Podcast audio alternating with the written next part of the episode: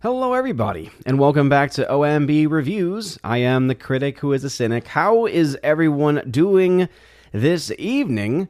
Happy Tuesday, everybody. Happy and blessed feast of Saint Aloysius Gonzaga. And welcome to episode three hundred fifty-three of the Welcome to Asgard podcast, where tonight I will give my thoughts, my general overview of Star Trek D S nine Season three. I'm getting my way slowly but surely through Star Trek D S nine, just getting into the battle at the end of Season three uh, with the Klingons, which was very exciting, very well done. And of course, there is all of this, this, this stuff going on currently with the Dominion as well. Finally started a few episodes of Season four today, so now I've finally gotten to the point of bald Captain Sisko, which everyone tells me is the sign that things are starting to get better, and that bald Captain Sisko is the best Captain Sisko. Uh, I've yet to see much of a difference, to be perfectly honest, as far as their characters are concerned, but the story is definitely, with the ends, with the end of Season three most especially, starting to get very Uh, interesting, to say the very least. So I'll give my general thoughts about that, some maybe highlights for me in the season. We'll also continue to talk about the Lightyear box office, as we now have the Monday numbers.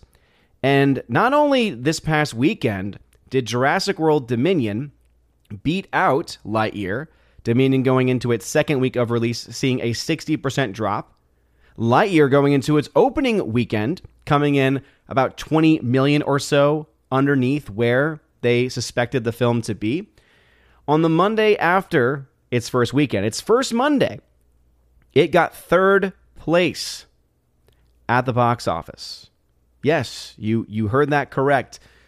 It lost on Monday to Top Gun Maverick. Maverick getting seven point nine million on that Monday, whereas instead Lightyear getting only six point five million dollars. So we're seeing a lot of interesting things happening with the box office, and we talked about it a bit this morning, talking more mostly about the uh, box office for the weekend. Today we'll focus a little bit more on the actual Monday numbers and what those might mean going a little uh, forward. But let's just say it's pretty impressive for a film that's been out twenty-five days, like Top Gun Maverick, to beat out a film like Lightyear, which is in its opening weekend and its first Monday. But before we get any further, though, into these bits of news and stories, and I'm sure we'll talk about some other things as well. Uh, this morning we talked about the F N T Does Dallas trip, so if you want more information about how the F N T Dallas trip went, you can check out the Good Morning Asgard podcast, which I do Tuesdays and Wednesdays over the summer, and we had a really good conversation about that. And uh, yeah, before going any further, though, make sure you smash that like button, not that fire button. Honestly, it really does mean a lot. And we're already getting started off with a donation via Streamlabs. Low Watermark coming in hot once again. Always appreciate your donations, good sir, and your messages, and most especially the fact that you go through Streamlabs, which, as game as uh, as uh, Gary famously says, uh, circumvents Mama Susan, because YouTube ain't getting none of that. So Low Watermark says, uh, let's see, episode three hundred, sorry, three hundred fifty-three episodes is a good number. D S nine Season three is great. Glad you are home safe, Odin. Well, thank you, Low Watermark. I appreciate that. Yeah, it was, um, coming back, it definitely seemed like it was a bit longer for some reason. Even though the timing was probably about the same, I ended up actually taking different routes. The first route going towards Dallas was one that took me more southward, so it took me through Louisiana. Whereas coming back, it said the fastest route was actually going more northward. And so I ended up going through Arkansas and maybe even going through a little bit of Kentucky before going into the Memphis area of Tennessee. So yeah, it was definitely interesting that way. But one of the best parts about it was there was no traffic at any point that I had to worry about hitting, uh, really up until getting into the I twenty-four area uh, for for Tennessee, as it normally gets backed up. But luckily, the direction I was coming from was one where the traffic wasn't all that bad, and the time that I was getting in wasn't all that bad either. So I actually got to see Baby Thor before he went to bed yesterday. So that was very uh, exciting for me, because I missed him, and of course missed the Lady Freya as well. They're doing well. And uh, it was a fun trip, though. It really was. But if you want more information about it, uh, check out that Good Morning Asgard stream earlier. We got Gary Banjo Sandwich Worthington. Hail to you. I also did see that Orange Hat Reviews was in the chat earlier as well. Uh, just was when I by the time I pulled this up on Restream, I was not able to uh, pull it up with enough time to be able to highlight it. But thank you for being here, good sir. Uh, Gary Banjo Sandwich Worthington had to say, Obi-Wan has been a complete triumph if you're going for failure. Yeah, if you're going for a show that is meant to totally retcon characters, destroy canon, and make you, if you actually were to take them seriously and care about them, make you actually look at the original trilogy and prequel trilogies in entirely different lights, and not in a very positive light, then yes, you could definitely argue that it's been a massive success. Whereas in reality, what's going on is we're having characters here that we were once very fond of, and we are now not really getting all that excited for it. And in the end, these characters are getting destroyed. And it is quite sad, to say the very least. Nearside Cyclops, hail to you. Thank you very much for being here. We got Bruce in the chat. Hail to you. Gary says, Tim is the voice, Tim Allen is the voice of Buzz, and it shows that emphatically in the new film being badly received. Yeah, and as I mentioned in the video this morning, in the stream this morning, I definitely think that there's a lot of factors at play as to why this film is is not doing as well, is not performing as well. And I think that a few of those reasons absolutely have to do with the fact that Tim Allen was not brought back. And as I mentioned earlier, um, and I'm pretty sure this was the last that had been reported, I'm pretty sure he was not even asked to come back. So it's not that they asked him and he wanted a lot of money, or that they asked him and he turned it down. From what I remember, and again, please correct me if I'm wrong on this, Tim Allen wasn't even asked to come back. So that already kind of shows you, all right, they're not asking him to come back. They are either wanting to go in a different direction, or they don't want to work with him at all. But then you add to the fact that they're bringing in Chris Evans, and when you compare those two, and you recognize that Disney has never really been shy about, you know, being clear about its own political bias and messaging, and then you remember Chris Evans fits perfectly in line with their methodology, with their ideology, whereas Tim Allen doesn't, you start to fit those pieces together, right? You start to realize, okay, there's a bit of a narrative here that's being formed, and there seem to be some connections. So maybe it is the case that the reason why this film didn't do as well is because the so-called experts, who are scratching their heads still, by the way, they don't quite understand how the film didn't do as well. It could very well be that they, for some reason, don't quite understand that when this audience is being made, or rather when this film is being made for a specific audience, and a lot of people in that audience are those that grew up with those films and are now adults and now have their own kids. When they see that trailer, like when I saw that trailer, I said, okay, first off, this is not Buzz Lightyear. And second, okay, it looks like you're prepping to kind of push some stuff on here because I know what you do. And they even have said recently with unearthed, uncovered behind the scenes interviews and conversations about how they have it as one of their goals to push more gender identity into their programming. And, and not just their programming, but their programming especially geared towards kids. So you look to all of these factors going on, the Florida bill situation where Disney got involved, and yeah, again, all of these different things going on. I think all of these things absolutely were a huge part of the film not doing as well. Because if you think about it, they were projecting the film to make around seventy million dollars. If you were just to take into account the twenty million dollars that wasn't made, basically, as potentially being families of people who are aware of what's going on and said, yeah, I don't want my kids exposed to this nonsense, or yeah, I don't want my kids to be supporting, or my family to be supporting this. I don't know. twenty million sounds about right for me.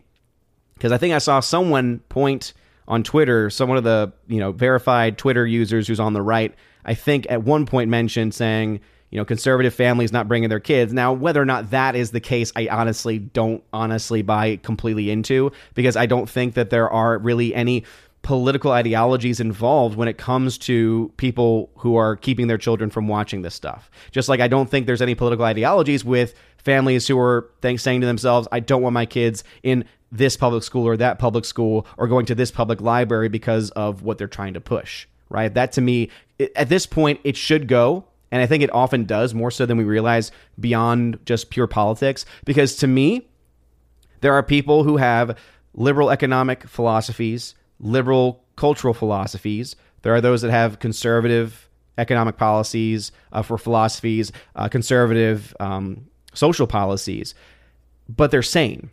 They disagree on some core elements. They may even fight from time to time, but they at the very least remain in the same reality. They remain in the real world, where now you have this huge influx of just complete insane people who refuse to live in the real world. And because of that, I think you're starting to see these people in positions of power starting to push this nonsense onto these corporations who are buying it because they believe it. And that's why, kind of tying this into the Elon Musk buying Twitter thing, that's why I think that him going through with it, by the way, the board today unanimously voted for and in favor of him buying it. So now it goes to the shareholders. And if the shareholders, and uh, I believe it just has to be, what, fifty-one percent of them have to, you know, vote in support of, of the deal. I believe if that happens, I think the deal can go through at that point. One thing I really hope comes from it, if that indeed happens, and if that is indeed the case, is that somehow, some way, Elon Musk is able to expose any of the dirty laundry behind the scenes, and especially the number of bots. Because if he's able to put the code of Twitter public and some of that information public, and they're able to expose that during certain times of the year or in years past, there were algorithms that specifically targeted certain people pushing certain messages, and that certain bots were activated, that to me would bring a whole other level of discussion up. And I think that that could lead to a further revealing of the true monster hiding behind the scenes of not just Twitter, but all social media platforms, mainstream social media platforms. And maybe, just maybe, that could be enough to either, one, wake more people up, or two, get some of these people into some legal trouble. Tina B, Empress of the Universe, hail to you, Tina. Thank you very much for being here. I appreciate it. There he is, Father Christopher Miller. Hail to you, Father. It was great seeing Father this past weekend. Uh, awesome, cool, cool dude. And, of course, Father. Uh, and uh, it was awesome because we were able to get brunch together, which was lovely. Um, I might need you to send me the name of that book you were using uh, to study, the, the one that uh, uh, Doctor Brant Petrie, who was one of my former professors uh, during my un- during my master's program, Uh, because I forget the name of the book that that he did, but it was a massive book. But obviously, as as you and many people know, and just again, this is something that's a general thing that a lot of teachers do, um, or at least I think that uh, teachers that are looking to progress or looking to change things up a bit, they like to read, learn more about their subject area, be able to change and adapt certain things to be a little better. So one of the things that I'm doing is, luckily, I got early access to a uh, book that goes through the Roman Catechism uh, for the modern world. Uh, so that's something that's coming from the, uh, oh, what is it? Is it Our Lady Queen of Victory Press? It's the one from Meaning of Catholic, Timothy Flanders, his publishing company. So they're, they put out some early access uh, uh, versions of that for people to be able to read through, to get reviews for early um, as they're doing the final editing process. And I'm already, you know, several pages into that and loving it. But obviously that also means that I want to read through this. And so this is something that I've actually picked up a while back, but I haven't actually sat down to read cover to cover. And I've listened to a couple of podcasts recently, and there's just so much good stuff in here. Like, again, this is the Catechism of the Council of Trent. And it just, you look at this and how clear it is in the language, how clear it is in the teaching, not a lot of ambiguous language in there. Um, adding that to the book with the commentary that I'm reading as well. I don't know. It's uh, it's pretty cool. But the book that he was reading through uh, looked also pretty good, Father. But anyway, shout out to Father, and I hope you had a happy and blessed birthday weekend. As Tina indeed rightly points out, if you have a comment or question at any point tonight, please put at Odin at the very beginning of your comment, at Odin. It lets me know that you're trying to get my attention. Miss Martin Muses, hail to you, Miss Martin Muses. Thank you for being here. Bruce, thank you for being here. Keely Chow in the chat. What is going on? G Monkey seventy-six. In the chat, hail to you. We got Rob D in the chat. Thank you very much for being here. And absolutely going to shout out Tina B, Empress of the Universe, and the general of my Valks, Steph. They, on Friday at eight p.m. Eastern, are going to have another episode of Soup to Nuts. And you can find the link in the chat. Shout out to Tina and Steph. Appreciate y'all and y'all's support. And, of course, y'all's work. Master of Gaming, what's going on? We got Laura, the Modern Major General of the channel. Story, Shorty Short, what's going on, Shorty Short? Thank you for being here. Appreciate it. Rosie G twelve, who is a member, hail to you. Low Watermark, thank you for being here. And again, thank you for that very generous donation as well. Yeah, uh, it's it's really is such a great show, uh, D S nine. Really, really great. And actually, within the first few episodes already of Season four, I've already found, I think, one of my favorite episodes of the season. Obviously, I'll talk about that probably a bit more once I actually finish Season four. But let's see, Master of Gaming had to say, Top Gun Maverick is pacing ahead uh, the, uh, ahead of Doctor Strange and Multiverse of Madness. Yeah, it's been doing that for a while. I actually covered that a while back at this point. Forever Sci-Fi, hail to you. Thank you very much for being here. Let's see, Father Christopher Miller says, happy feast tomorrow of John Fisher and Thomas More. Going to have to rewatch Man for All Seasons. Man for All Seasons is absolutely fantastic. Uh, the calendar that I follow, though, it's going to be the Feast of Saint Paulinus. So, Saint Paulinus.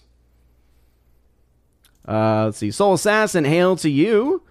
God bless you, good sir. Thanks for being here. Scott Miller in the chat, hail to you.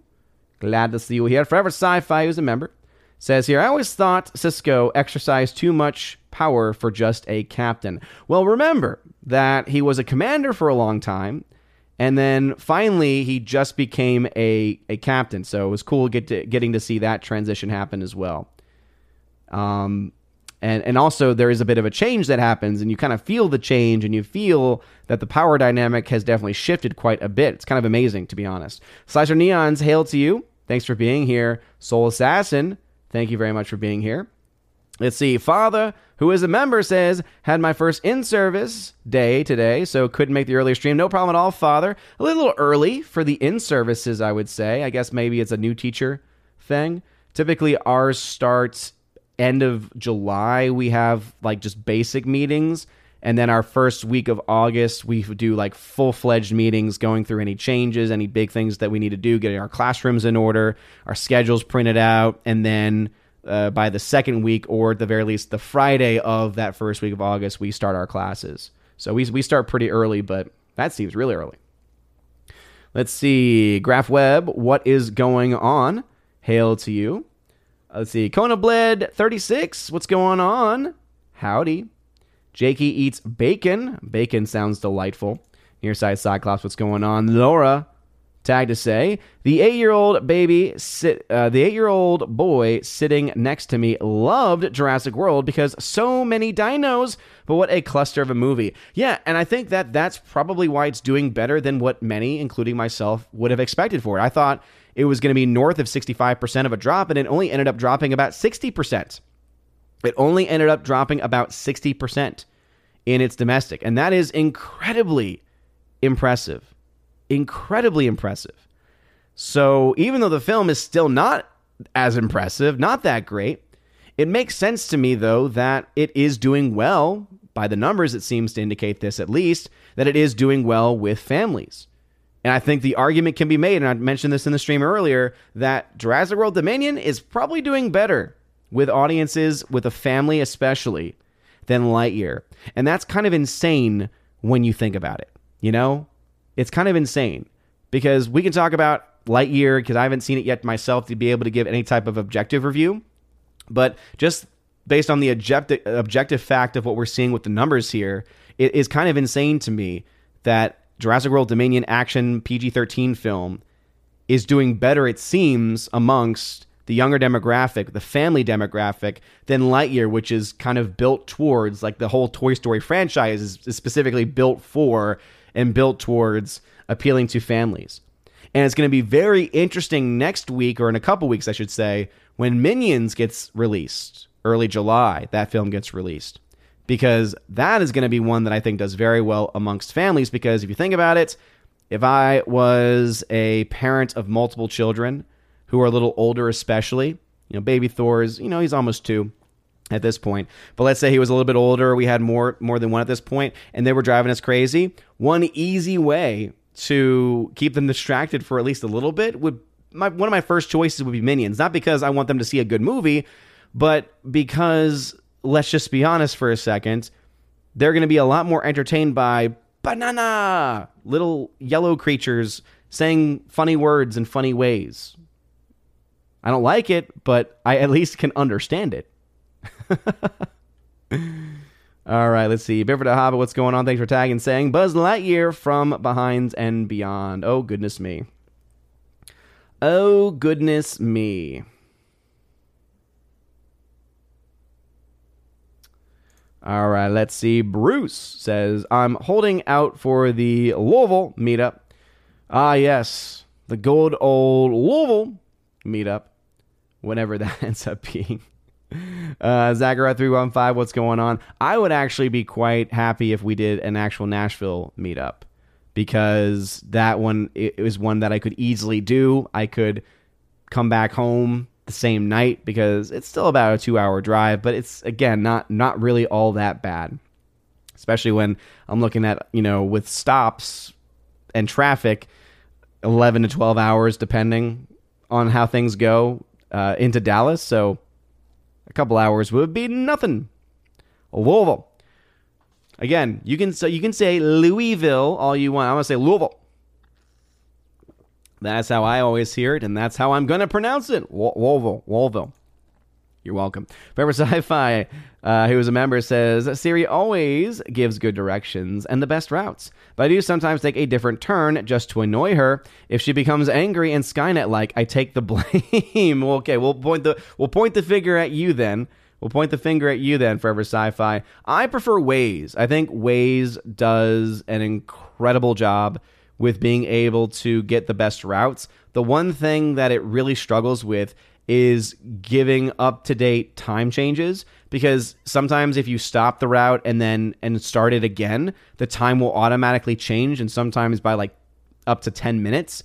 And then whenever there's a massive delay, it usually takes a longer time for it to be able to actually catch up. So this trip coming back, I actually had that and the Google Maps going, so that way I could try and see which one would be more accurate. For the timing, it was actually Google Maps. So Maps actually had a, Google Maps actually had a better uh, time guess.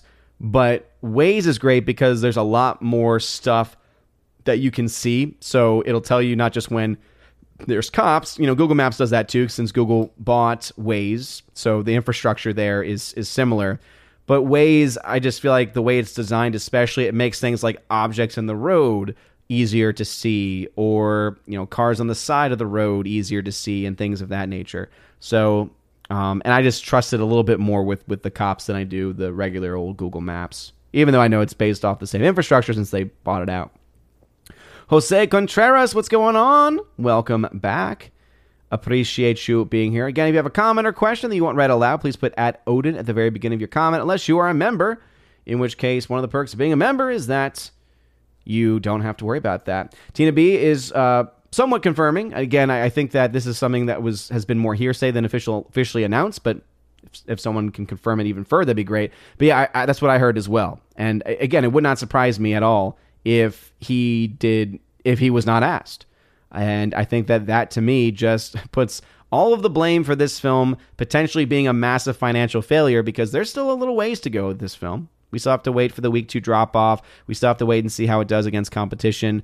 And, you know, there is still a, a pathway for this film. Not a very wide pathway, but it's still a pathway nonetheless. And it is one, though, where it cannot make any mistakes. And it's already made a massive blunder, which is when you don't have a lot of money to start off with, especially when you have a two hundred million dollars budget, yeah, you got a lot of problems.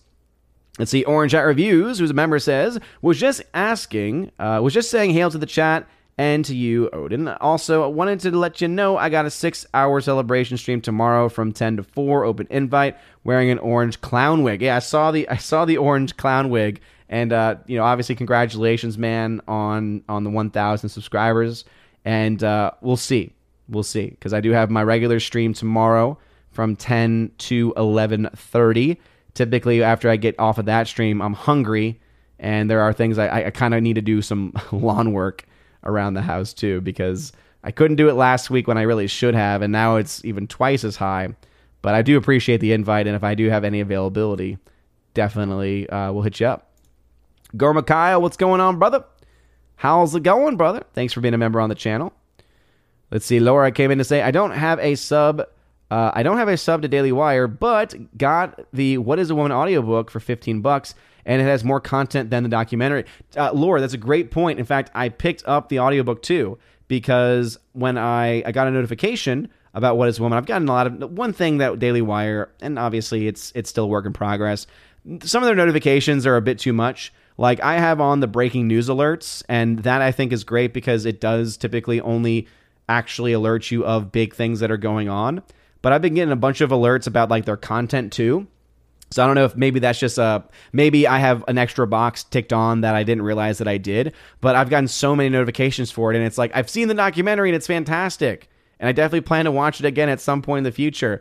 But luckily, one of them actually ended up being a good notification because it was about how they had just released the book, which had an audiobook. I had some extra Audible credits as well, and I was able to pick that up and listen to it. And it's got a lot more details. It mentions a lot of the big things from the movie, too, and it, it's pretty fantastic. It's, I think I think it's a very good uh, complimentary piece to the movie. I do think the movie is still a must is still a must-watch, though, because it's one thing to hear Matt Walsh, who also does the audiobook. It's one thing to hear him talk about his experience and to tell the stories and to quote people. It's another to actually be able to listen to the actual so-called doctors and so-called therapists. And I say that because the fact that they have jobs and the fact that they are even called a doctor or a therapist for the abuse that these crazy people actually commit on children is is something that I, I think you, you really honestly need to see. And you need, and luckily, one thing they've been very good at is they've been releasing a lot of clips, right? A lot of clips to the um, to social media platforms of some of their biggest moments. Uh, Matt Walsh on his show, I know, has also been doing a lot of clips as well. And you're getting a pretty good taste of it there, but I do recommend the whole film, to be honest. Ryan Dole says, do you think Tim Allen is happy he wasn't asked to come back seeing the underperforming box office of Lightyear? I'm sure he's happy that he wasn't welcome back because I'm sure that they would have given him hell every step of the way. Lord knows that he is definitely not cut from the same cloth as a lot of the other people in Hollywood, so I'm sure that he thought that he dodged a bullet, at least in that in that regard. Joanna Wingster tagged to say, in these dark days, I do have a ray of light and hope for you. I just want you to remember, in these trying times, Cisco does indeed get better. Thanks for the reminder. I'm now at Bald Cisco. So there, there is at least that going on. There is at least that. Let's see. Dark Shadow Logan tagged to say there, hello. Hello to you, Dark Shadow Logan. Rosie G, who is a member, says, somewhere Tim Allen is having the last laugh at those box office numbers, and I'm all for it. Yeah, imagine if they actually had brought Tim Allen back to voice. I think that alone would have at least gotten them an extra maybe five, ten million. And then I think that you would then have seen, if he was involved, I think you would have seen the story get impacted, because I think he would have used some of the weight he has in Hollywood, you know, the, some of the weight that his name carries, to say, you're not doing, no, you're not doing that. Nope, Buzz wouldn't do that. Or nope, not going to be in this movie. And then that, I think, could have led to it getting a little bit of a different reaction. Again, that's speculation on my part, but I do think that there are some things there.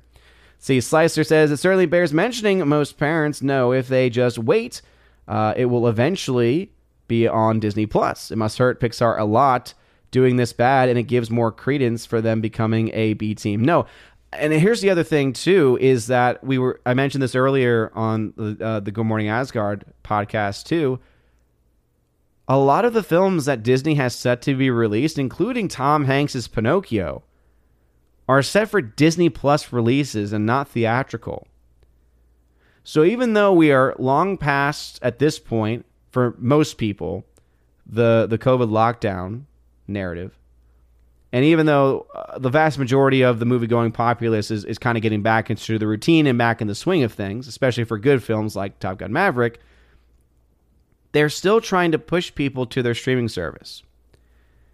And even though we can make guesses as to how much they make per month on that streaming service, we don't necessarily get the same amount of information when it comes to the budgets for films that don't get released into theaters.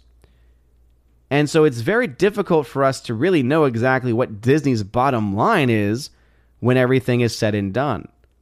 So for all we know, Disney could be doing very well because of the Disney Plus numbers offsetting their losses. At the same time, it could end up being not enough to cover for their losses. But yeah, not only do parents and families now have the ability to say, well, you know what, there's better films that I think I'd rather take my family to than Lightyear amidst all of the political drama. But then also, to your point, they could also be saying to themselves, yeah, well, I could potentially just wait because it will go on Disney Plus at some point, probably in the next forty-five days or so. And then there's several other ones that are just going to, you know, uh, go straight there. Gorma Kyle, I'm okay just listening and messing with flowers, making sure they're okay. Awesome. Let's see. Uh, the chat is starting to jump on me, so if any comments get skipped, I do apologize. But Father says, speaking of Elon Musk, did you see uh, his son now thinks he is a... Sh- uh, yeah, I, I thought I heard something about that, but I honestly didn't read much into it because, again, random stuff. Nearside Cyclops, I say we live in a world where ten years ago, folks getting surgery to live their life as a dragon, we would have lived in a madhouse to run... Im- yeah, exactly. It's amazing that the people who would have gone to the madhouse now seem to be running things. Slicer, Luca and Soul were were uh, were good, better films. Yeah, they were, and unfortunately, they just got destroyed. Uh, M V P, what's going on, brother? Max, Maxfield Van Presley, what's going on? Max, thank you very much for, for saying hello and introducing yourself at uh, the meetup, man. It was so great getting to meet you. He says here, great meeting this weekend, brother. Thank you for sharing your knowledge and faith with us. It was a pleasure. Hey, man, thank you so much. Uh, enjoy the rosary. And uh, thank you again for uh, talking with me about faith. I love talking faith. So ho- hope to be able to keep up with you, man. Laura says, tonight is mercifully the finale of Kenobi. I'm going to miss listening to E F A P and others tearing this series to shreds. I completely forgot that it is the end of the series. That's crazy to me. Let's see if they try and let's see if they try and prop it up for season two. Joey Horn, what's going on? Again, comments are going crazy, so if a comment gets skipped, I do apologize. Rob D says, I honestly think Disney v. DeSantis Florida story hurt Lightyear's box office. That was in the mainstream. Yeah, that's why I mentioned it earlier. I do think that that is definitely a factor. Harwick says, Disney claims they didn't bring back Tim Allen because this movie is supposed to be in the in-universe movie Uh, that the toy is the original movies was based on, but I don't buy that. Well, yeah, the reason why you don't buy it is because the voice of the toy is supposed to be based off of the voice, supposedly, of the original. I mean, if it's if they're trying to establish that this is a real person, don't you think that they would establish that? And don't you think that they would try to argue that the character that is inspired by a real person would be connected in some way? Hmm?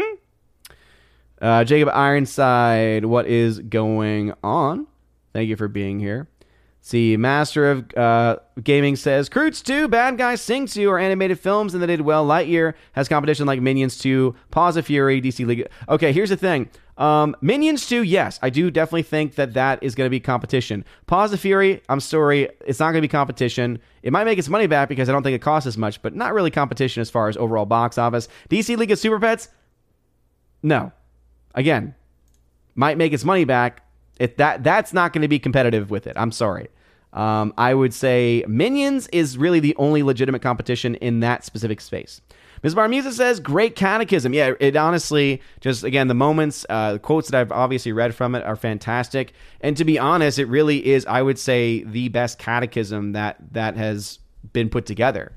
Um, obviously, we have the, what's known as the catechism from...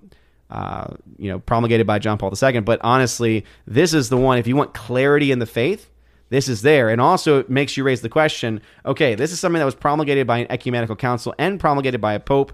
And so if anything in here is not being maintained from a moral standard in the new catechism or modern popes, okay. Seems that there's a break in tradition there then. Hmm? Uh, Laura, thanks for hanging out. Appreciate you being here. Scott McKenzie, what's going on? Thanks for being a member on the channel. Uh, it's a whirlwind tonight, as as it has been more recently. Let's see. Gorma Kyle, who's a member, says, Odin, how's the humidity three hundred miles south of me? I don't think it's that bad. It's it's definitely higher than what I, I think it is. But I anything anything is better, I would argue, than New Orleans. Because New Orleans, you're in a swamp. And it's almost close to one hundred percent humidity even when it's not raining. So, Let's see. Tony uh, Kamani, what's going on, dude? Says, thanks for always giving us the truth in the box office. I'm just talking about the numbers and, and seeing where it goes. Uh, see, Mo- uh, Maureen, what's going on, Maureen?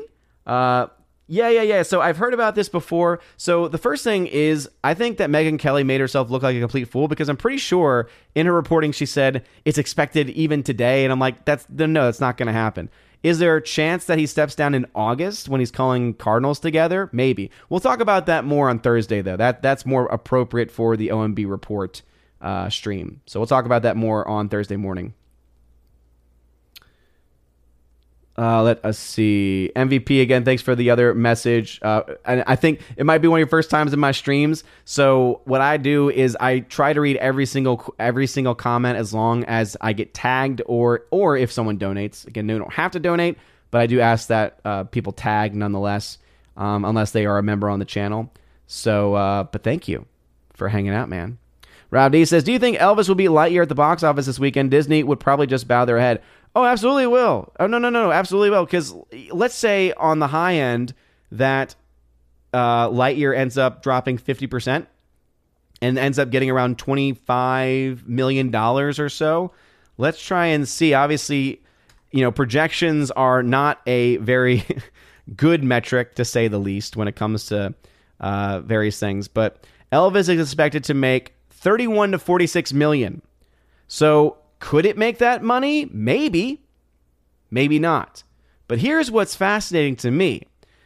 Lightyear only made fifty million dollars. Elvis is projected to make thirty-one to forty-six. So Elvis will be the number one film this weekend, meaning I think Lightyear could end up being maybe the number three or number four movie this weekend.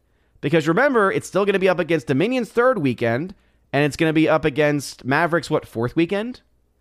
So Lightyear could theoretically be the number four we- number four of you know number four film at the box office this weekend. That would be insane.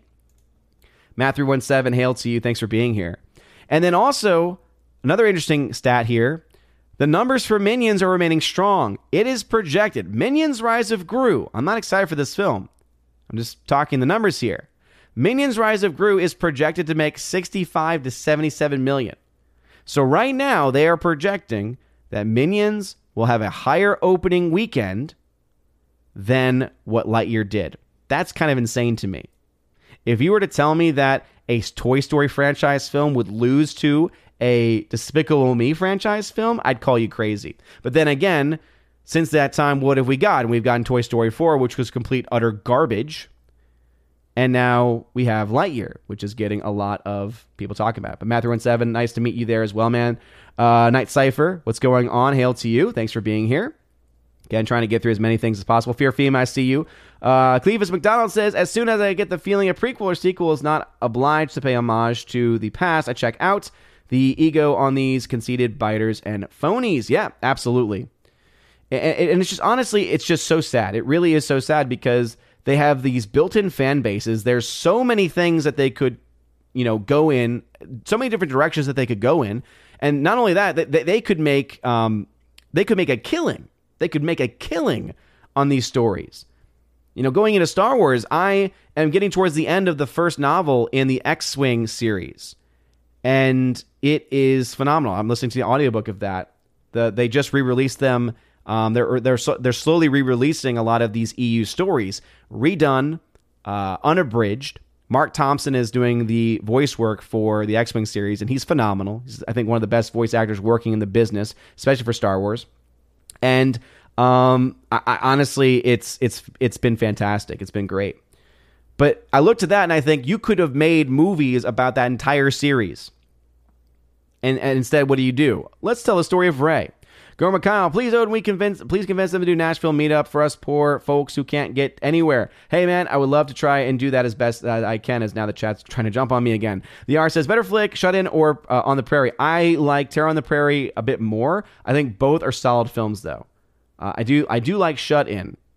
Matthew seventeen said, my ten-year-old did not like Dominion at all. He also didn't pay attention to Lightyear while the adults didn't like it. There we go. Again, different things going on. Forever Sci-Fi says, the Minions are like Will Ferrell, uh, better as side characters. Totally agree. Completely agree. And yet, kids love them.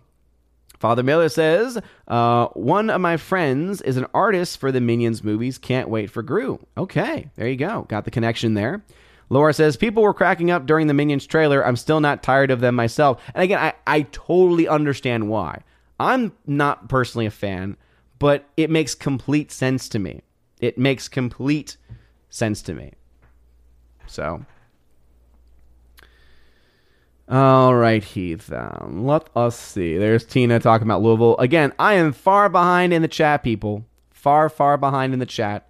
Um, so, again, please please be kind with your messages uh, as far as the number. Uh, Bruce, I could do a Nashville meetup, three and a half hour to four hour drive. Yeah, that's not bad. Again, it, there's so many different areas that I think would be great center points.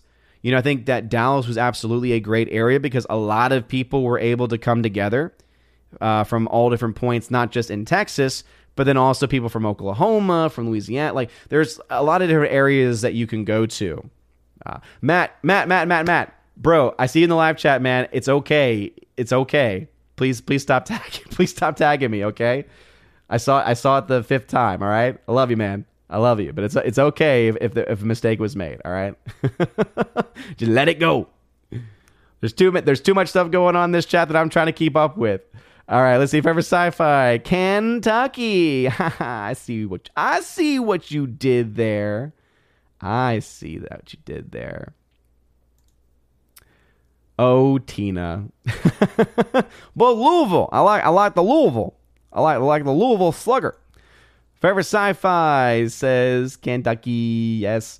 Nearside Cyclops, let's see. Tag say, I am sort of the opposite of you. Summer is my worst time for travel. Best time is dead of winter. Well, you see, again, as a teacher, it's it's going to be every single year. It's summer is always going to be the best. So much more free time. That's why it drives me crazy that the Orlando meetup is on a Sunday of all days and is in the end of October. It's like, that's like one of the worst times that I could ever do. Uh, Rob D says something about Antarctica. Uh, Roma's following data say, I saw you, uh, I saw on your webpage that a few options to support you as a member. Which subscription service do you prefer? Uh, basically, whichever ones you prefer, personally. Uh, because Subscribestar is there for people that don't want to use Patreon.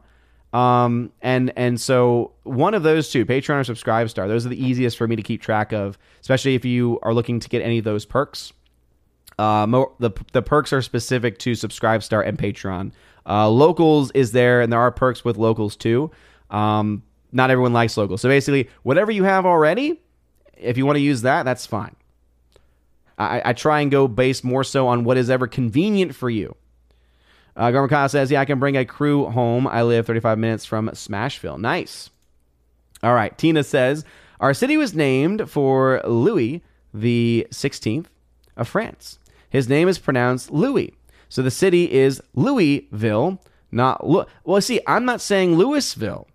I ne- I I didn't I did not ever say Louisville. I said Louisville. There's no S in that. L- Louisville. And also, if you haven't checked, if, if no one has gotten it at this point, I I am just I'm trolling at this point. I'm just having fun. I like I just like saying Louisville. It's a fun name to say. It's to say it that way. Because there's this like guttural Louisville, Louisville. I don't know. It's fun. Just having fun. Harwick says, have you seen the Critical Drinker's Jurassic World Dominion review? I have not. I have not. Judge Dredd, what's going on? Jakey Eats Bacon. Again, that's just such a great, great name. I love that name. Uh, Matt uses Waze as well. It's pretty great. Uh, Judge Dredd said, thoughts on The Thing. Uh, been a while since I've seen it, but like it. Uh, I think the visual effects are the special, the practical effects that they use in the film are groundbreaking for the time, and they still hold up to this very day. Fletcher Williams, hail to you. Thanks for being here. Appreciate it. I don't think I'm ever going to have a break tonight to to be able to dedicate anything else to it. So, all right, let's see. Bruce, I think he's trying to break down the conversation here. Uh, Louisville, no. Louisville, oh, definitely wrong. Lo- Louisville, yes. Louisville, yes. I may have misread that, but again, my mind got stuck on Louisville. Mike Jackson, what's going on, good sir? Forever Sci-Fi, who is a member, says, you also have to wonder why Disney thought people wanted to see an origin story for a fictional toy. Yeah, especially after so many years of that property originally happening. Like, that's something that may have made sense ten years ago, but now it just comes across more so as desperate, because you look at Toy Story four, it still made a billion dollars. But I think one could argue that, yeah, four fell off the rails a bit, probably not the most well-received of the films. And it's, again, one that I don't even think about as as being a part of the canon. I think there's a lot of, I think a lot of Toy Story fans don't either, one, one, don't care about Toy Story four, or two, just actively choose to not include it in their headcanon. Rob D says, is Disney simply incapable of making a movie for less than two hundred million dollars? Uh, do they not care? Is is is it their ego? For Disney proper, I don't think so. There are not, I can't think of the last film that they made under Disney proper that cost less than at least one hundred million dollars. And that goes back to A Wrinkle in Time. Uh, that terrible garbage film made by a terrible garbage director. Um, she got a million dollars for that mil- movie, and it was terrible. But no, they, they've pretty much cornered the market on one hundred to two hundred million dollars films, and more so than not, they do two hundred million dollars movies. And it, it, it could be ego. Just also remember, Disney owns a lot of other uh, sub-studios, basically. So anytime you see a twentieth century studios movie, that's Disney. So like the Bob's Burgers film, technically Disney, because it's owned by Disney, et cetera. Uh, Orange Hat says, confirmed by The Wrap, Toy Story's beloved Space Ranger action figure was voiced by Tim Allen in the first four installments, but Allen was not approached for this sidequel. There you go. All right. So according to The Wrap, he was not even approached. And again, their their arguments, and it's one that's been made often before, their argument is trying to say, well, you know, it's, it's, it's, uh, you know, we're going in a different direction and it's not the same character. It's the real character. It's like, no, just stop. You're trying to make excuses. You're trying to try to justify replacing Tim Allen, the guy that actually is Buzz Lightyear, with radical leftist Chris Evans. And if you're going to try and argue that politics had nothing to do with your decision, you're just lying at that point. I mean, again, you're not even approaching Tim Allen. That's ridiculous. Jace Doe says, yo, what up? What's going on? Hope my box got to you well. Uh, Jace, I I have not gone to my post office in several days, probably in a couple weeks now at this point. Should probably do that. Harwick says, Ronda Rousey recently said the only thing that would get her back in M M A is to fight Gina Carano's. It's a respect thing. Yeah, and again, I, I would be. T- I think that that would be awesome. I think that that would be really, really cool. Gorma Kyle, oh, and I hate to say this, uh, A E W is overrated. Uh, A E W is overrated thanks to C M Punk. Well, here's the thing, Gorma Kyle. He got injured, and I think it was a real-life injury. So he's going to be out for a little bit, and I, I kind of like that. Now it opens it up a little bit more for a new person to be the title holder, and then there can be a unification match down the line. But honestly, I think that I think the storyline and the arc they were going with Punk was actually one that would have ended up really well, because obviously he's a hot property. He's he's full on babyface. People love him.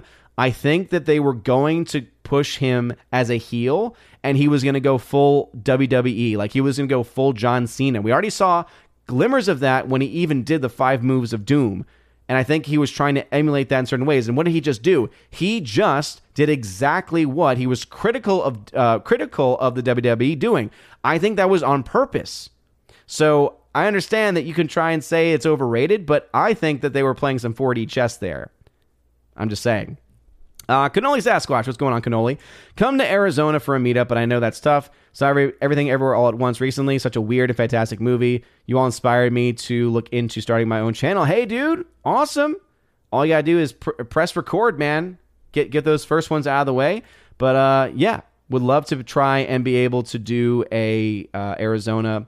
I know that they are going to be doing a Vegas meetup in August, but, again, that's the beginning of the school year for me, so can't really make that work. Again, some comments are being skipped. I do apologize, but it's seven twenty-eight in the chat. It's seven forty-eight in real time. I am twenty minutes behind.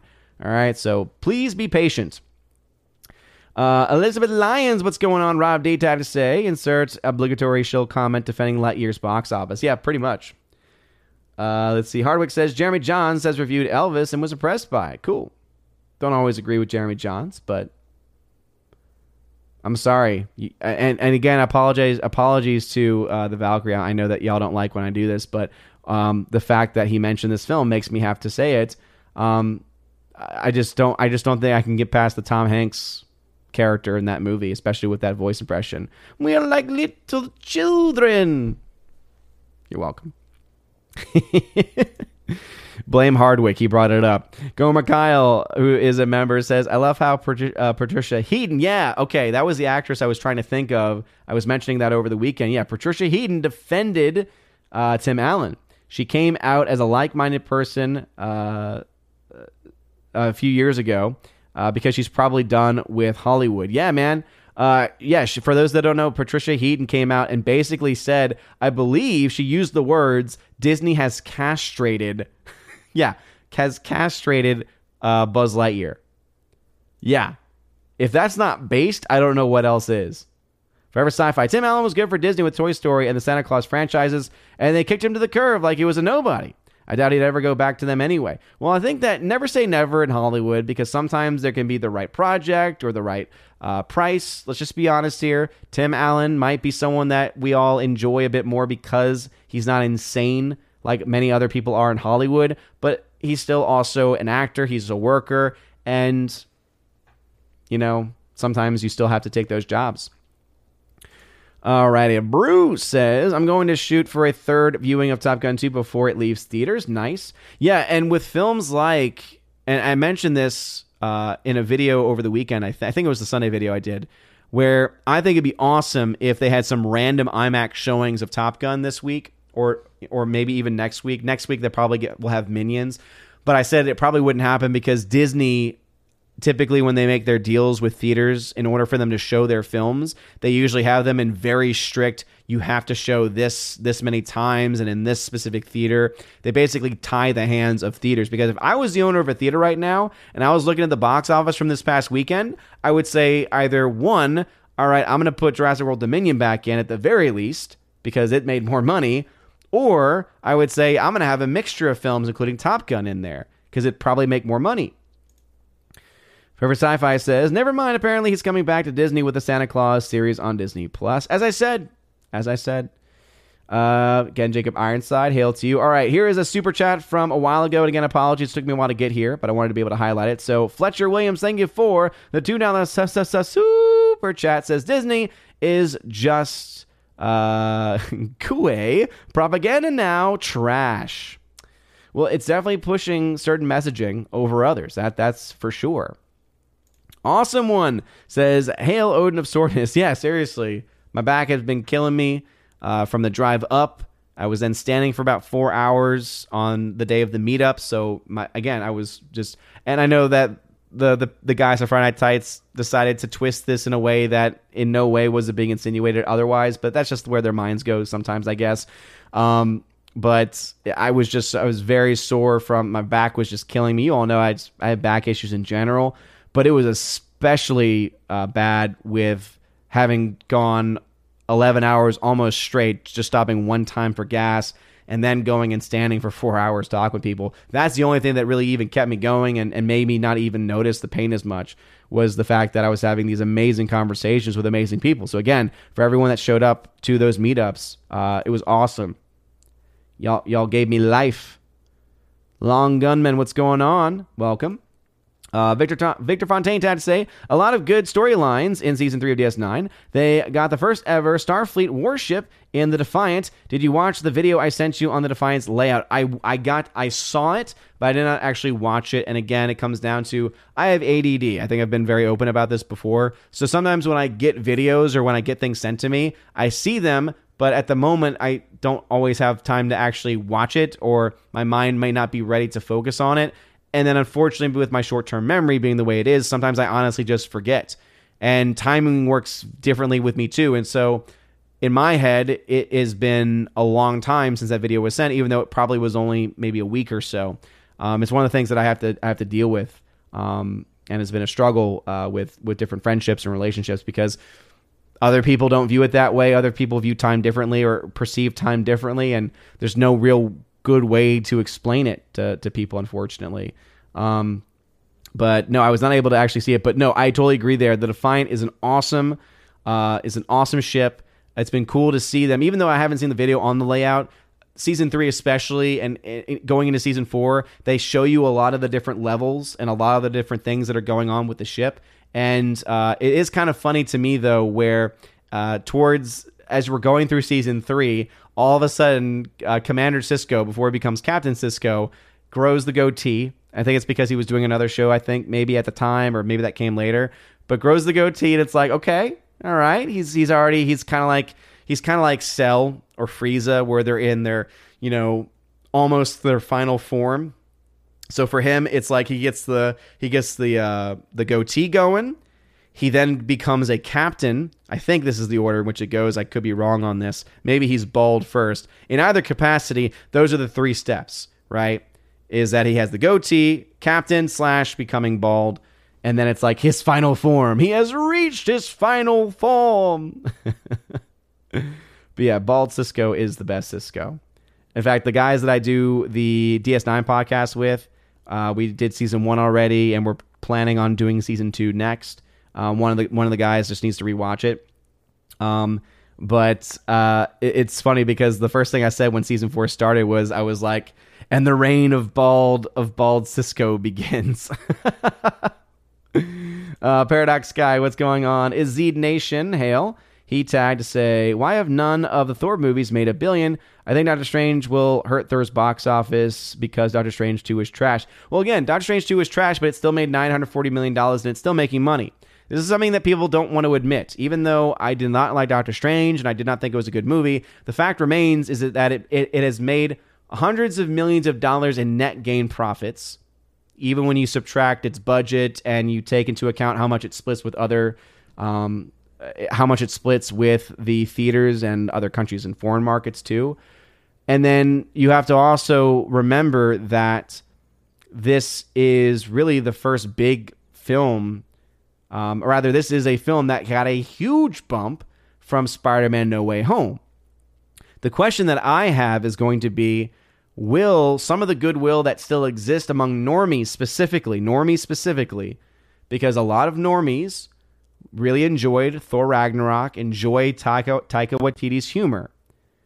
And a lot of them are enjoying even the trailer. As someone that did like Ragnarok, I still I still hold by that. I think it's completely valid for anyone's criticisms about the character. I think that those are completely valid criticisms, but doesn't change the fact that I, I find that kind of humor funny and that I thought the jokes worked. And my wife and I enjoyed it together. But I can also say that based off of the trailers for this new film, I have got myself a lot of concerns. Do I see the film making a billion dollars? I honestly don't know. Right now, it's projected to make three hundred fifty to four hundred ninety-five million by the end of its domestic run. So we'll know pretty early. Its opening is projected at one fifty-five to two oh five. So this is a very early projection. It comes out July eighth. So let's say it maybe makes one twenty-five. What if those projections go down even more? Because Thor Love and Thunder, because it's been very clear about pushing certain uh, ideologies in its its marketing and within its characters, it's not been shy about that. I would not be surprised at all if the film does not get released in several other countries. And I think that could also end up hitting its bottom line. We'll see. Rosie says, "Odin, I'd love to see a poll on F N T on who plans to watch Amazon's Tolkien Blasphemy." Here's the thing. I think all of us are going to watch at least the first episode. I'm just going to be straight up. Because here's the thing. When it comes out, we're going to want to talk about it. Because we're going to want to be able to say specifically, this happened in this scene, this happened in this scene. So I think the vast majority of us are going to watch it. It's similar to how in the past we sometimes get homework for the show. Not that we always do it, but... For instance, watching the first episode of Kenobi, we weren't a- we were not asked to do that, but it was one where if we did, we could actually talk about it. So I'm going to watch that first episode because here's what I think is going to happen. I think I think the first episode is going to get um is going to have a very high rating, meaning a lot of people are going to access it and watch it. But then I think it's going to fall off like a cliff in that second. Fletcher Williams had to say, "Buzz is getting dragged in South America by the kids for all its woke garbage." Oh, nice. Okay. I didn't realize that South America was based. Awesome One says, "Odin for Pope twenty twenty-two. Nope. Uh, I am unqualified for several reasons. Uh, Izzy Nation says, you are called Odin, so I'm guessing you are a Thor fan. So Odin actually, and this is something I've gone through before, but just to kind of give you a short recap, it's a nickname I had in high school based on my ability to withstand cold temperatures. And so it's it's been a nickname that I've, I've held on to ever since. Edgy Power, what's going on? Welcome. Alrighty. Oh my goodness. Maureen, Maureen th- no problem at all. Awesome one. How dare you? Uh, Daniel Thorne, hail to you. Thanks for tagging over on D-Live. Says, Disney obsessed about a L G B T kiss that was less than thirty seconds in the movie. No one remembers it. What do people remember? The cats. Yeah, and that's just the thing, too. It's like, had they not said anything about it, had they just left it all alone, had they just made a movie and, and not tried to say, look at all the good we do, and caused all this chaos with the Middle Eastern countries, et cetera, like... It's amazing to me that people are going to try and argue that, oh, they're heroes because they did not edit their film so that it would play in those Saudi markets. And I'm thinking to myself, like, a lot of money really comes from those markets in the first place. Don't get me wrong. I'm sure that some money comes from there, but it's not really known for being a massive center of box office revenue. And all we need to do is look back to several other films, much larger films, where they did edit their films for, so that they could get released in major markets, looking especially at you, Communist China. Uh, Darth Bobcat, what's going on? Azid, tag to say, in real history, Thor has a body more like the strongest man com- competitor. He is fat with big muscles, like he was in Endgame, so Fat Thor was the most accurate Thor. Well, again, obviously we're dealing with differences, though, because Thor, though based off of Norse mythology, is, in this instance, a comic character, so very much based off of the historical Thor, or rather, sorry, sorry, uh, more so based off of the mythical Thor, um, of the uh, of the lore of, of the Norse mythology. But, with that being said, within the context of the comic character, and especially within the context of how it was presented, it was not presented to be accurate. Azid, I don't think you were saying that, but just to make it clear, even if it's the most accurate, it was clear that it was all done to try to essentially cuck the character of Thor as being a fat slob. All right, Slicer tag to say, I saw a trailer for Elvis before Northman. It was weird and implied Elvis and Doctor King Junior were murdered by the same group as some conspiracy. Anyone else see that? I didn't personally see that. Um, but then again, I don't know much about it, to be perfectly honest. Uh, Chris from the eighties, what's going on? Darth Bobcat, took a while, but I finally got there. Thank you very much for the two dollars super chat. Says, did you see Lightyear was third place yesterday? Yeah, I talked about that at the very beginning of the stream. I would go into more detail about it, but but y'all's chats are, are just are, are crazy right now. So many are getting skipped even. Gorma Kyle says, not watching it with my mom, spitting her spitting in her grave, and Elvis is to the actors in it. Sorry, I, I don't know if that made any sense. Daniel Thorne says, I'm home. Yes, indeed. See, Slicer, I believe I heard Cloudfish say the original low projection for Lightyear was around one hundred million, but was stealth edited to eighty million after the weekend numbers came in. Well, not stealth edited. I will say this much, Slicer. The way it works is that they have their original estimates. Then when the Thursday, Friday numbers come in, those numbers do get adjusted. So it's not that it's stealth edited. It's that they take the numbers they have, because up until Thursday, they've got nothing. They've got projected numbers of pre-sales or reported pre-sales from specific sites and various social media metrics, and that's all they got. That and some historical references. So when the actual box office numbers start coming in, they put it into their charts, and then they are able to come up with a specific, uh, with a more accurate, accurate metric, and that's the reason why it, it went down. But it's hilarious to me that even their adjusted number still came in well below, and basically comes down to their Saturday number was so far below where they were expecting to be. Bruce says, there are only three Star Wars movies. A- Amen. Cornhorn absolutely is fantastic. I, I love the I love the character of Cornhorn. I love all of the members of Rogue Squadron as well. Elizabeth Lyons is screaming, Cincinnati! I would love to do something at least in the Ohio area. I was mentioning this on the Good Morning Asgard stream. Uh, it would be really cool for us to maybe maybe even doing like a park hopping thing. Looking at you, Jay. I know someone tagged, I think it was uh, what Yellow Yellow Flash, I think, tagged him on Twitter saying, when are you going to do a review of Cedar Point? I would love to do a trip up to Cedar Point because I think that would be a great place to meet and also be really cool coverage, I think, too. Tennessee. Exactly. Tennessee. Also one tag to say doing the Antarctica meetup. Uh, Victor Fontaine had to say, also in season three, you get introduced to the Cardassian Obsidian Order and that Garrick was a part of that organization. Yeah, the entire storyline and story arc with Garrick was, it's been great from the very beginning, but you get so much more detail on Garrick in season three. So you get that, you get the fall of the Obsidian Order, you get so much more into the politics of it. Also, you find out the origins, I believe it's this season, you find out the origins, uh, you find a lot more details about... Uh, You find more details about the big bad that is on the way. I don't know why I'm blanking out. But this also leads you to learning about Odo's past, or, or more specifically, Odo's people and who they are. Uh, the Dominion, that's what I was trying to think of. So you find out more about the Dominion. The Dominion plays a bigger role in it. And it is just so cool to see all that stuff play out. Um, but yeah, I love it. Love it, love it, love it. A couple people are are seconding doing the Antarctica meetup. Don't think that's going to happen, but uh, let's see. Tony says, I used to live in Slidell and drove forty-five minutes to work in New Orleans for three years. Dang, son. That, that is that is quite a drive. All right, let's see. Father says, no S in Louisville, just as there's no I in Missouri. Ah. I don't think it works nearly as, as well, personally. That's just me, though.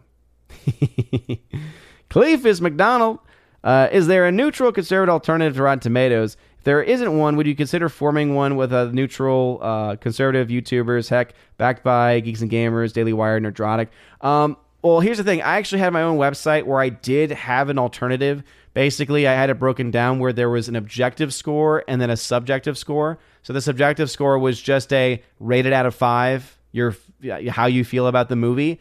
And then the objective score was there were several categories, and then you had to basically uh, rank acting. rank. So you had to actually rank specific things and not just the movie itself, because you can hate a movie but say, hey, you know, the acting was not that bad, or hey, the score wasn't that bad, or these technical elements weren't that bad. I had that going for for a while. I tried to find a way to streamline it, but at the end of the day, I just couldn't keep up with it, to be honest, and not a lot of people were really using it because, again, it, it wasn't clean, it wasn't pristine. But I would love to support uh, I would love to support an alternative to Rotten Tomatoes. As of as of now, I don't know of any really good alternatives. You do have sites like Metacritic, for instance, which I like a little bit more, but it's not perfect either. I do think that's a good idea, though. If I had time and money, I would probably invest in, in trying to actually create it, but I don't have either of those things. But I did I did actually try it. I did say it. Uh, Bruce is saying, I'm saying it correctly. Okay, so who's right? Is Tina right, or or is Bruce right? By saying Louisville. By the way, Stephanie B in the chat. Hail to you, Stephanie B. Thanks for being here. I appreciate you. Your average patriot nerd. What's going on? Welcome. Giant Rat says Toy Story four profited of the uh, profited of the greatest three. Profited of the greatest three. Are you trying to say that it made the most money? If that is the case, I think it's important for us to put it within the context of all of the films, and most importantly, to do so and adjust for inflation. So let me try and uh, pull up some some numbers here real quick, and let let's see exactly where these things stand, because it's not fair to compare the films when you're not taking inflation into mind. But let's see, let's see where we are. So the original Toy Story, when you adjust for inflation, made seven hundred seventy million dollars. It's the first in the franchise, so that actually makes some sense to me. Uh, Toy Story two made nine hundred twenty-three million dollars. Toy Story three made one point two million, sorry, one point two billion dollars. So Toy Story three is the highest-grossing film. So you were incorrect there. Toy Story four did not make the most money out of the films. In fact, it was Toy Story three, which makes sense because Toy Story three was the ending of the films. So, boom, and there goes the dynamite. You're welcome. Anyway, Forever Sci-Fi Pixar used to be gold at the theater until Disney bought them out. They've definitely been on the downward trajectory. That is for sure. Harwick says, There's al- there was almost a Carano versus Rousey match, but Dana White botched it by not giving Gina enough time to train. She was out of practice at the time due to having been focused on acting. Yeah. And th- that I think would be the biggest issue, too, is because I, I look at Ronda Rousey, who is still in fighting shape, and then I also look to Gina Carano, who is in a very different part of her career, but is also at a very different time and a different part of her uh, her fighting style, too. So I almost think it it wouldn't be fair because the amount of training on one side versus on the other, I just don't think it would really... So I don't think it's going to happen from that. The only way I could see it happening is if they did it for charity and they didn't care as much about trying to make sure that, you know, th- that the weight class was the same or anything to that effect. Harwick says... Uh, I got that one actually already. Let's see. Awesome One says... Don't come to Tennessee. It's humid here. I live in Tennessee. What are you talking about? General Wingster is already more than enough of a troll. And again, as humid as Tennessee is, it ain't got nothing on the humidity of the swamp that is New Orleans, Louisiana. Daniel Thorne, Tennessee, I F C Midnight's The Watcher, and David Cronenberg's Crime of the Future are out on V O D. It's review time. Um, so... Uh, is that what I was like trying to say if you case you missed it. So are those available on streaming services or just video on demand? Because I, I don't really like spending twenty dollars for a movie to watch it personally. I do know that there was a Netflix film that is directed by the same director who actually did Top Gun Maverick, who I, who I actually really like. So that one just came out and it's got a pretty good cast too. So I've already added that to my watch list. Um, But those other ones, I don't think that they're on a streaming service. I think they're just on demand. But again, I think they're probably premium on demand, meaning P V O D. I just can't justify spending that much on it, to be honest. Daniel Thorne says, Top Gun is returning to IMAX this weekend, and the IMAX Twitter is trying to rally people to get more showtimes for it. Really? Oh, Daniel Thorne. Did not know that. Okay. Interesting. I, I did not think that was going to happen. I figured that... Um, well, actually, no. I, I take that back because... I probably misspoke earlier. So in my head, Minions was taking over. But no, Minions does not come out this weekend, but it comes out the next weekend. This weekend, we have Black Phone coming out and Elvis, neither of which are IMAX films.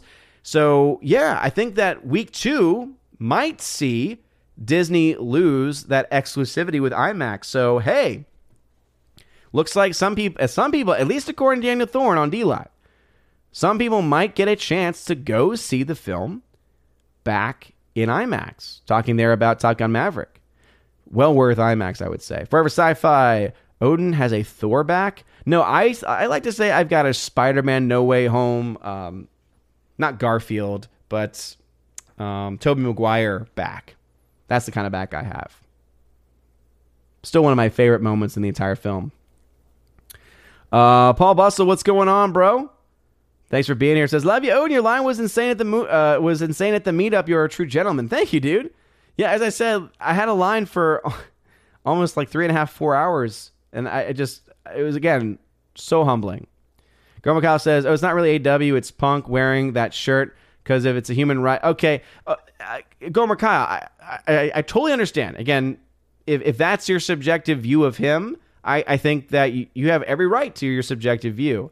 For me, though, it, it does not change the fact that he's still, objectively speaking, one of the best talkers in the business.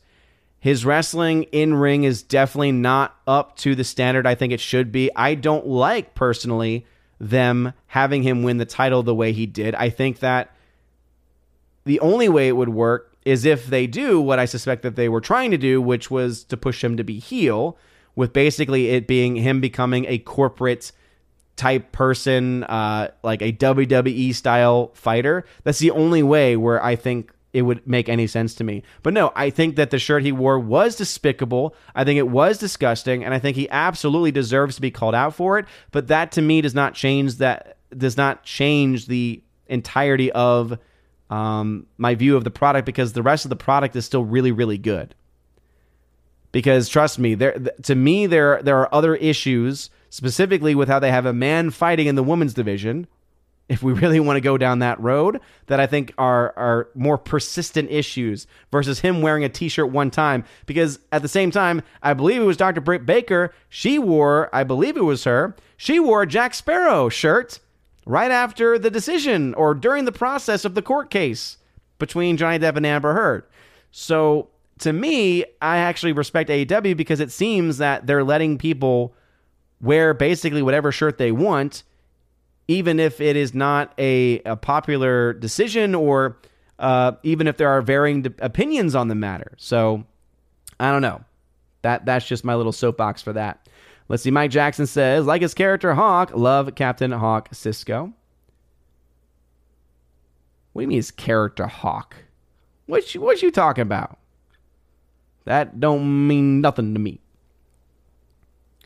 All right, a little bit of a break here, but let's see. Gorma Kyle, who's a member, says, did you hear about Dave Chappelle turned down a school who wanted to name it after him because a little kid said he was a bigot at his school? Hey, kudos to him. The whole naming schools after people in general is kind of silly to me, but Victor Fontaine, what is the other channel you are reviewing D S nine on? Uh, so... It, it's not consistent, so we've already we've only done one stream so far. The channel name is R T F Media. Um, Restoring the Faith uh, is the other name for it, R T F Media. I believe the stream is public. If it's not, I definitely posted it on socials when we originally did it. But it's a stream where me and two other... Tra- tra- I'm trying to think of the right word for it, but tra- tra- traditionally Catholic, traditionally Catholic-minded persons talk about faith, philosophy, and our just general opinions on the show itself. It's It was a pretty good time. We talked about our top episodes, for instance, and what we liked about them, um, and it was it was great. So expect to have something very similar uh, coming up in the future for Season two. We might try and do two, Season two and three at the same time, but one of the members of the panel does not have as much free time as I have, so he's currently about halfway through Season two. So something tells me we'll probably just do it season by season like we have been doing. Anyway, Punk Waddle, what's going on, brother? What's up? Hey, Owen, it was good to meet you in person. My only regret was not calling you the Pepperoni Allfather to your face. Hey, Punk Waddle, no problem at all, brother. I'm sure there will be times in the future where that will be uh, a possibility.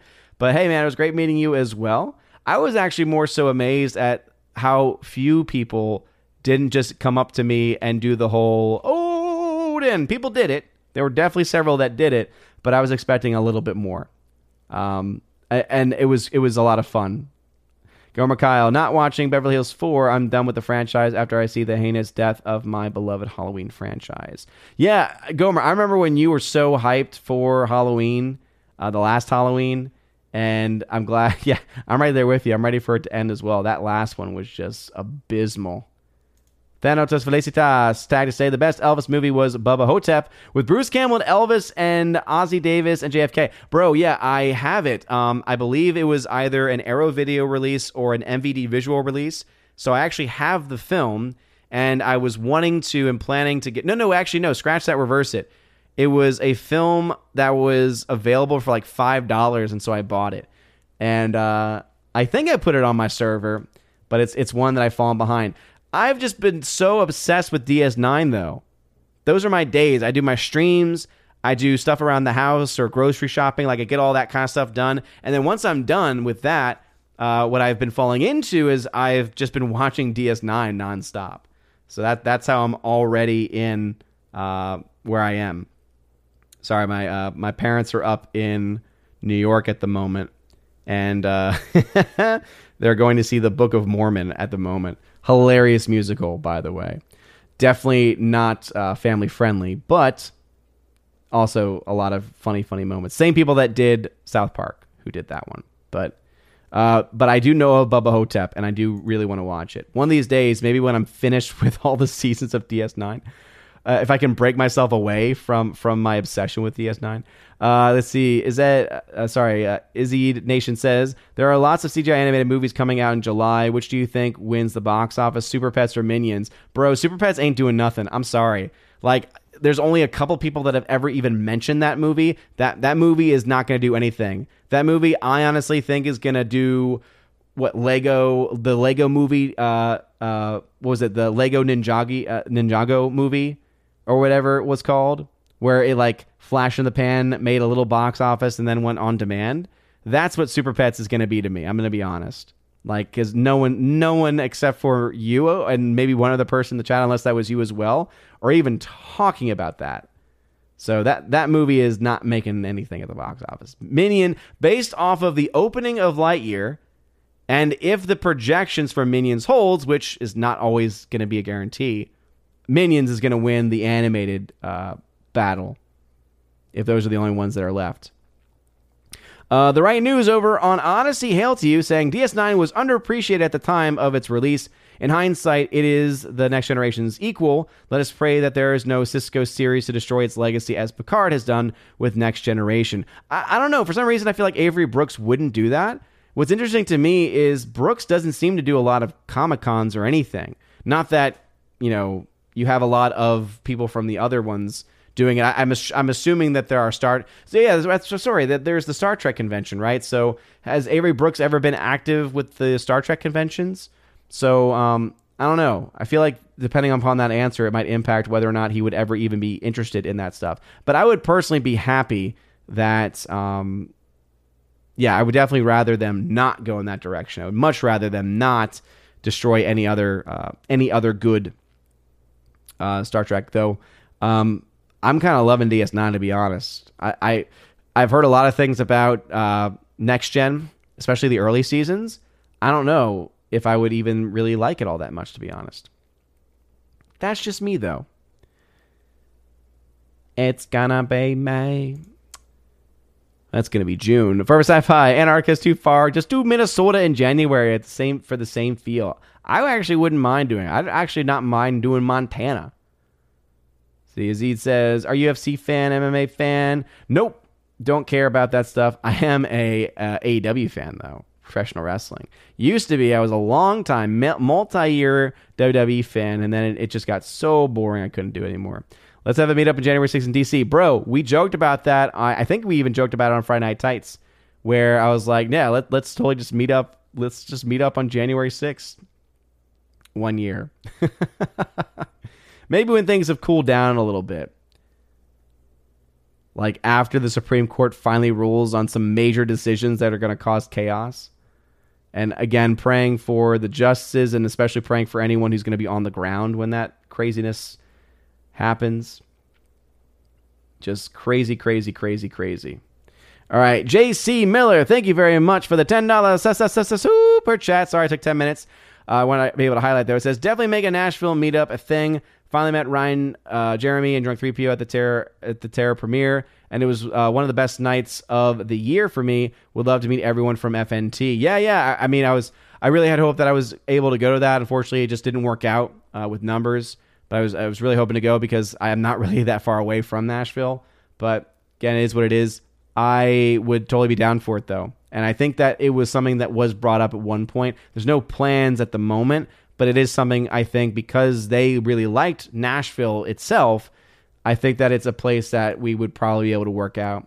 Especially since, again, I, I think sometimes I think sometimes they forget this about me. I'm literally halfway about between where they are in Orlando. And I, I know that technically they would have to take different routes because there's other like interstates and highways you can take to get to Nashville without having to go through Chattanooga.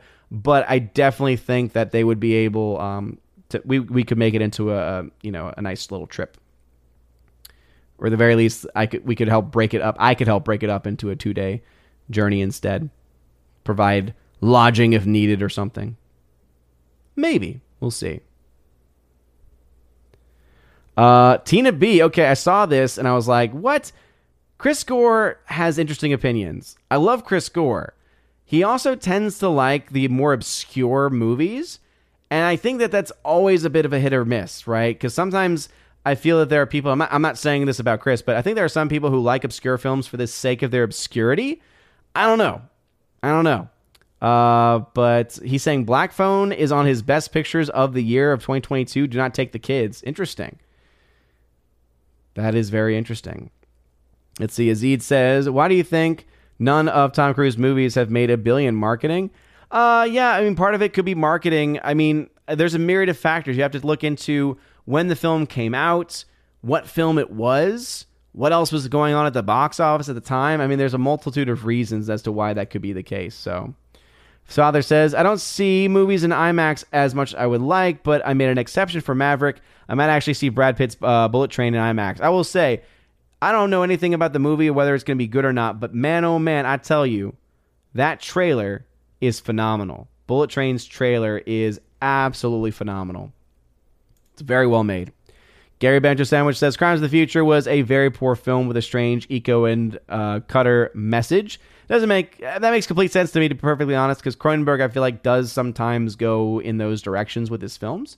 So, Gorma Kyle says, I heard Black Phone is a good film for horror for horror sites. So, for horror fans, it might be good, and that, that would make a little bit more sense for me personally. Uh, Zed says, Tom Cruise doesn't always do his own stunts. Mister Casey O'Neill is Tom Cruise's stunt double and takes over for the actor when something becomes a bit too risky for the veteran star to attempt. I wouldn't say it's when it becomes too risky, because let's just be honest here. If we're talking about risk, he was hanging off the side of a plane in a movie, and that was actually him doing it. Recently, he was in an actual jet, feeling the G-forces of that jet in the passenger seat. So I don't think it's the risk factor. I think it's more so there are some stunts where he could do them, but there's no need for them to be done because they're ones that are, I think, not that they're more risky, but that they are, they're more simplistic and therefore more prone to um, crazy errors. So for instance, when he was jumping from building to building and he broke his ribs, I think there were things like that where he would more so rely on a stunt person. Not to mention, I would not be surprised if he practiced the stunts first, and then if it became something that was a bit too much, then he might bring in his stunt double. So, let's see. Jake Eats Bacon says, Avery Brooks played a character named Hawk in the eighties show Spencer for Hire. Oh, is that is that what caused him to grow his um, goatee? All right. So I'm going to start skipping some comments because we're getting towards the end. Some people have been dominating the conversation, so I'm going to skip some comments. See, Mike Jackson says, Avery Brooks played Hawk, Spencer Fryer. They had his one spin-off, a man called Hawk, back in the eighties. Yes, I am old, older than Gary. Dang. Then you are ancient. You must be ancient then. Bubba Hotep will sneak up on you. So I've been told. So I've been told. Green Lion, I just like this one. But but but the pets are super. It's D C. Everyone wants to see that, right? No. Uh, Stephanie B giving a shout out to Tina B. Buying her a gift. A film called The Northman. Hey, nice, Stephanie B. Amazing charity there from Tina. Shout out to Tina. Much love to Tina and Steph, of course. That's awesome, though. I'm bad Ash, you're good Ash, says Gomer Kyle. Huh. Interesting. Father Christopher Miller says, the problem with the next gen is ninety special effects and one Wesley Crusher. Ah, yes, yes, yes. Old Wesley. Old Wesley. Jose Contreras says, the D S nine get their idea or stole the idea from Babylon five when the creator went to them and passed on the story. That didn't make any sense to me whatsoever. Uh, I've never seen Babylon five, so I can have no opinion on that other than me enjoying the series of D S nine. Father Miller, one nice thing about Dallas was when Ryan saw me, he gave me a hug, and this was when he was sober. Hopefully you sprinkled him with some holy water. I had some in my bag. Probably should have used it a bit more. Uh, Reaper, how is the Steelbook collection coming along, buddy? Sorry, Best Buy never came through with one on uh, the three fifty-five, since I know you were really looking forward to that one to put in the display behind you. Uh, yeah, we all know the three fifty-five is what everyone wanted. Um, but no, it's it's going well. I haven't picked up anything new since the last time I updated, uh, and that was when I talked about I have the Steelbooks for Bridge on the River Kwai. Um, And then I also have Lawrence of Arabia Steelbook two. I've been trying to look for more Steelbooks to pre-order. I, I bought, I pre-ordered already the Top Gun Maverick Steelbook, even though there's not art for it yet. But I haven't really seen any pre-releases. I wanted Everything Everywhere All at Once to have a Steelbook. Unfortunately, it does not. Um, but I haven't picked up anything. By the way, I still have movies that people won in giveaways in the giveaways channel. So for anyone that won, there were two people that won. One person won Princess Mononoke. I believe that this was Laura. And then also someone won The Untouchables. I have them. I have not shipped them out. Things have been crazy with everything going on even prior to. So I have that. And then also, I know that we're already like getting towards the end of June. Don't worry. I will have tons of giveaways going live on the channel Uh, very, very soon, live on the Discord channel for those who are in the Keeper of the Bifrost level and above. By the way, uh, Curezilla, thanks for becoming a member at the Citizen of Asgardian level. I appreciate it. Jake Eats Bacon says, Ciroc Lofton, Jake Sisko, said Avery Brooks was blackballed by Hollywood in twenty twenty. I think he teaches at some colleges in New Jersey. I wonder why he got blackballed. Interesting. Very interesting. Harwick says, keep in mind that Chris Gore also put Top Gun Maverick on his best twenty-two list. He doesn't uh, only... I didn't say that he only liked of those films. You are misrepresenting what I said, Hardwick, as you tend to do. For those that have never seen my interactions with Harwick before, he is my arch nemesis on the channel, I like to say, because uh, there are times when we can have good back and forth, and then there's other times where he just he starts to grind my gears with comments like that, taking me out of context. Now, I said that he tends to... like the more obscure films. Thank you very much. Thank you very much. Making me go Brie Larson here. Tina says, Black Phone is about a serial killer of children, so I'm out, but it sounds good. Absolutely, Tina. I know that you've shared stuff before about that, um, so I don't blame you at all, but definitely, um, yeah, again, uh, it's, it's got to be a lot going on for me to even think about it. Uh, uh, let's see, Curzella says, maybe to catch Odin live so I can finally sub. By far one of the best creators on here. Well, thank you very much, Curzella. I really, I really do appreciate that, man. Thank you. Rob D, the Tom Cruise really isn't in uh, many franchise films, and I don't think he has done that many films for twenty twelve when one billion dollars of the box office became easy. That's a very good point, too, right? If you think about inflation, you think about the number of... Um, you think about the number of... Uh, what am I trying to say? The number of films that have gone to a billion dollars since that time, it's a pretty big deal. Uh, by the way, the uh, Discord server, if you want access to the Discord server where there are giveaways, Keep the Bifrost, that's for Patreon, Subscribestar, and Locals, all right? So Keeper, the, so Locals just has the one tier, uh, so it's just the one tier for Locals, but for Subscribestar or for Patreon, if you want access to the giveaways channel, it is Keeper the Bifrost level and above. Links in the description. Uh, let's see, Zed says, do you have a top ten movie list? Um, I do top ten movies of the year. I have not done from like decade or anything like that. Maybe one day, but again, I put th- I'm putting way too many things on my plate as it is. Harwick, one stunt that both Tom Cruise and Keanu Reeves refused to do is getting hit by a car. The Rogue Nation scene with Cruise getting hit by a car was C G I. Well, I feel like most car sit, car hitting scenes, especially when someone's in the car. Clevis, IMAX needs to change these first grader chairs. They pass for cinema seats. Haven't been there since Dunkirk release. They really do need to embrace the reclining seats, to be perfectly honest. But I will say IMAX th- seats are typically a lot more comfortable than the regular theater seats. Uh, Forever Sci-Fi, older than Gary, just makes you an authentic boomer. Very, very true. Uh, Odin is a pure rosary gold. Well, thank you. I appreciate it. I do have... I've, I've been making some rows. So some of these, a couple of these are left over, and I made three rosaries today. I'm already running out of supplies, actually. I failed to remember or to remind myself that I need to buy a lot more of the beads, but this is one that I actually just fin- finished a little earlier. So red beads with black Our Father beads. So I like it. Again, I just started making them last week right before leaving for Dallas. And this is one where I kind of got upset with myself because I ran out of string, and so I had to make smaller knots for a few of the last knots, unfortunately. Still came out pretty nice, but I did also forget to put the Saints medals on there. But anyway, this is with some smaller twine, uh, knotted rosary. These take a little bit longer because you have to make every single knot individually. Um, but these actually, I, I, I was not going to make as many of these, but uh, shout out to Carrie Ellis of Unsafe Space. Shout out to her. Because uh, she, at one point, uh, was looking at them, and I just said, hey, why, why don't you go ahead and have this one? have one, and she liked this one a lot. And uh, I feel like this is a very nice, like dainted, like not uh, nice, like dainty rosary. So I feel like that there's definitely a, a place that some people might have for this. So yeah, these are ones that I've been making. So some of them are uh, beads, uh, you know, using beads and paracord. And then this is just using nylon twine. Uh, I've got uh, the more stable twine set to come in in the next couple of days. So I can make more of the knotted rosaries with actual, like, like this is, this is one that I was set, that was sent to me by Rosary Army.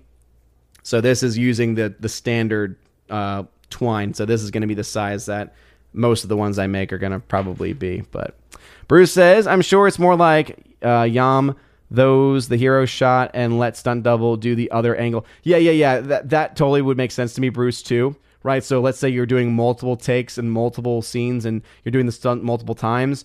Right, I think you could easily see Tom Cruise doing the money shot, but then maybe some of the side angles, or if they're doing multiple cuts, you could totally see that as well. Uh, let's see, Stargate S G one done religion, done religion in space better than D S nine. Well, here's the thing. It's like, I, I, again, that might be true, but the reason why D S nine is better for the discussions that we're having about it is the fact that this is really the first time that religion is is as prominently featured in Star Trek, and also the way in which it's featured in Star Trek as well, I think is is quite unique. And also it was uh, something where, because of this, I actually got prompted to start watching D S nine. So had this plan, which was started by uh, the, this, these other Catholic YouTubers, had they not started this plan to review each season, I would never have even started watching D S nine, which means I still wouldn't have watched any Trek. So I'm just going to stick with what I'm watching at the moment. As I said, I already put way too much on my plate. Izid, oh my goodness, okay, I love you, man, but you're tagging me so much. I need to start wrapping things up. Forever Sci-Fi, I want to get that Edge of Tomorrow four K Steelbook that comes out July fifth. I can't remember if I pre-ordered. Yeah, I think I did pre-order that one, so I might have some stuff to give away. Because uh, I think I pre-order more than one. Gorma Kyle says, I do like wrestling, not wrestle, wrestling on A E W like Mox since O V W. He was my one favorite, Ambrose too. Uh, well, here's the thing. The wrestling on A E W is so is so far superior, and W W E just sucks. So, uh, yeah, Cruzilla, again, if you want access to that uh, channel, make sure you do so over on uh, either subscribe to our Patreon, totally your choice. If you want to wait until July, you can do that, so that way you get the full... Uh, months. Uh, Stephanie B. No, you are correct. That's why the name for Locals drives me nuts, because there absolutely is a Locals that is a dating site. And that's why when I first heard about it, I was like, oh my goodness. Uh, Father, I know. I totally forgot. I had the holy water and everything. I totally forgot. I had the little book that had uh, traditional blessings in it as well. Um, So, uh, unfortunately, yeah, well, because I was giving them away, I ended up just deciding, you know what, I'm just going to give these away to anyone who either asks or uh, anyone where there's like a, a connection with. And now that I have more materials and more time, I'm just going to make new sets. And eventually I'm going to get a rosary to every, every member of the, um, every member of the Friday Night Tights team. And I'll, I'll be able to have time at that point to get them blessed by my, uh, by my pastor. And he'll be able to do them in the good Latin. The new Latin, as it were. Harwick says, Chase Masterson wrote this very interesting article about religion in Star Trek. Uh, W W E might not last long since Vince. Yeah, yeah, yeah. I remember that being talked about as well.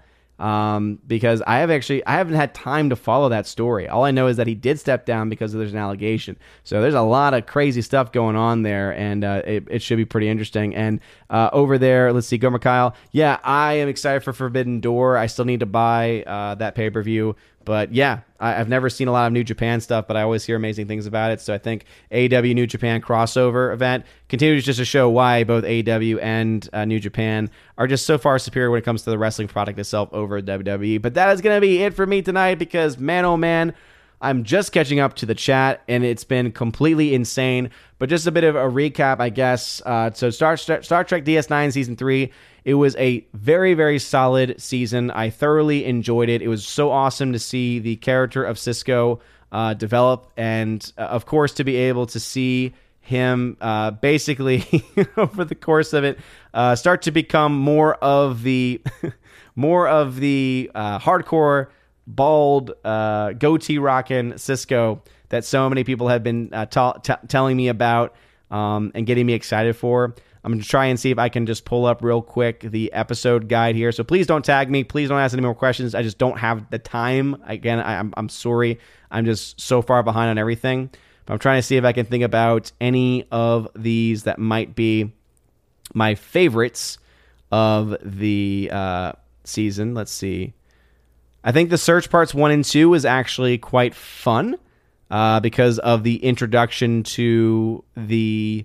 Um, the changelings, right? So uh, the new U S S Defiant, the introduction of the Defiant as well. So I thought that that was pretty good. I liked the House of Quark. That that was really fun. It went into the Klingon culture a little bit. So I thought that was actually pretty cool. Um, let us see. I'm probably going to be missing some here, but I'm trying to see a couple of these that I actually really enjoyed. Oh, Visionary. I love Visionary. Uh, when O'Brien, uh, he starts jumping ahead five hours. Uh, that was also really, really cool because it also dealt with, like, I started asking my wife questions too, because I was like, wait a minute, what's going on with the Romulans and, and like they're helping and they're in conjunction and union with the Federation, but they're also openly attacking. I was very confused by that. And so she helped to break down a little bit more of the actual, like, you know, uh, some of the context of, of the behind the scenes development of, of those races in, in the actual story. Cause she is Next Generation. Like that's what she grew up with. Um, so she knows that a lot more, but yeah, Visionary I thought was, was pretty great. That was a lot of fun. Um, let us see. Oh yeah. Through the Looking Glass, when they go to the, uh, the separate universe, the mirror universe. Uh, I thought that was a lot of fun just to see, Seeing uh, Captain Sisko play the character a little bit differently, I thought that was pretty good. Um, let us see.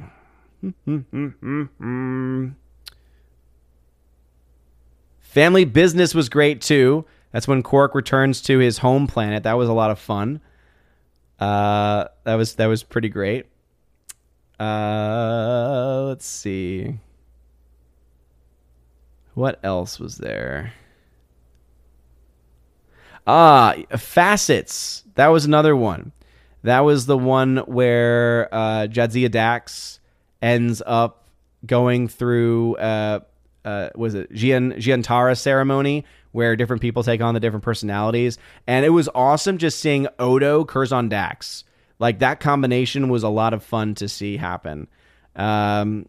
And then, of course, The Adversary, the end of season three, ends on a great cliffhanger, kind of helping to set up for the future of season four. And so far, I am three or four episodes into,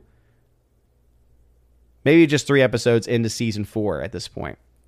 Um, but, oh, about to get to an episode directed by LeVar Burton. And then I know that Avery Brooks has already directed several episodes too. So, yeah, it's a lot of fun. It's a lot of fun. This this season has been great. It's been a lot of fun. So those are some of the favorite episodes that I've had. And uh, just one last thing about the numbers. Yes, yeah, so for those that maybe had missed it right now, Top Gun Maverick is sitting at eight hundred ninety-three million dollars. It's going to cross nine hundred million dollars before this weekend hits. So one billion dollars is, is very clearly in its sights. Dominion, after two weeks, is at six hundred thirty-four million dollars, whereas you look to Lightyear, is only at fifty-seven point one million dollars. And the big news, of course, is that Lightyear, after its first Monday, so four days of release, made six point five. Maverick, after twenty-five days of release, seven point nine million. And Dominion, eight point six million after eleven days. There you go. Uh, Boomerstick, Adversaries where Sisko is promoted. Boom!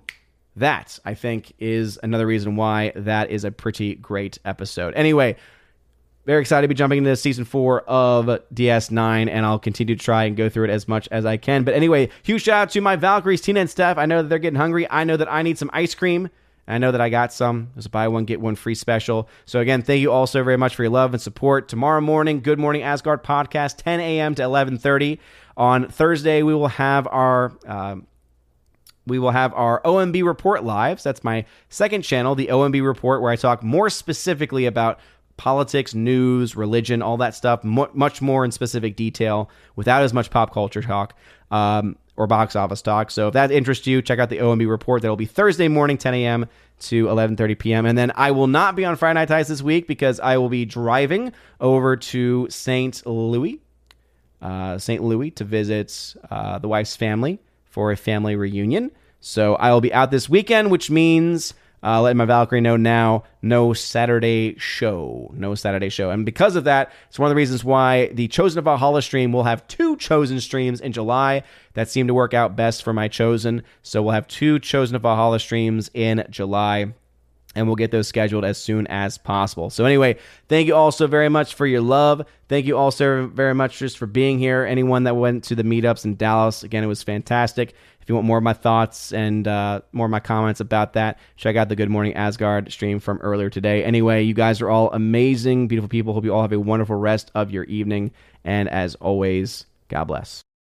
And now for a huge special shout out to my June Keeper of the Bifrost and Chosen of Valhalla level members, Brandon, let's go Brandon, Christopher Bowman, Garrett Searles, Hymir Irie Hymason, Jeff Toon, Joe Horn, Jonathan Carney, Laura, the Modern Major General Story, Father Luca, Mike Jackson, for the win, Mad Mitch Dunaway, Orange Hat Reviews. Make sure to check out his YouTube channel. He just hit one thousand subscribers. Rosetta Allen, check out her YouTube channel as well. Stan Andrian, Miss Martin Muses, check out her YouTube channel. And also, of course, the amazing Tina B, Empress of the Universe. Check out her YouTube channel, especially her show, Soup to Nuts, that she does with the amazing Stephanie B. Thank y'all very much for supporting me over on Patreon. And a huge shout out to all of my subscribers as well over on Subscribestar at these levels. Matt three one seven, Storm Tracker, the R, Fast Reaction, Mister Roy, and also, of course, J-Rod, the Beer Guru, and Z K-Man. You guys are amazing. And a last shout out to my locals members.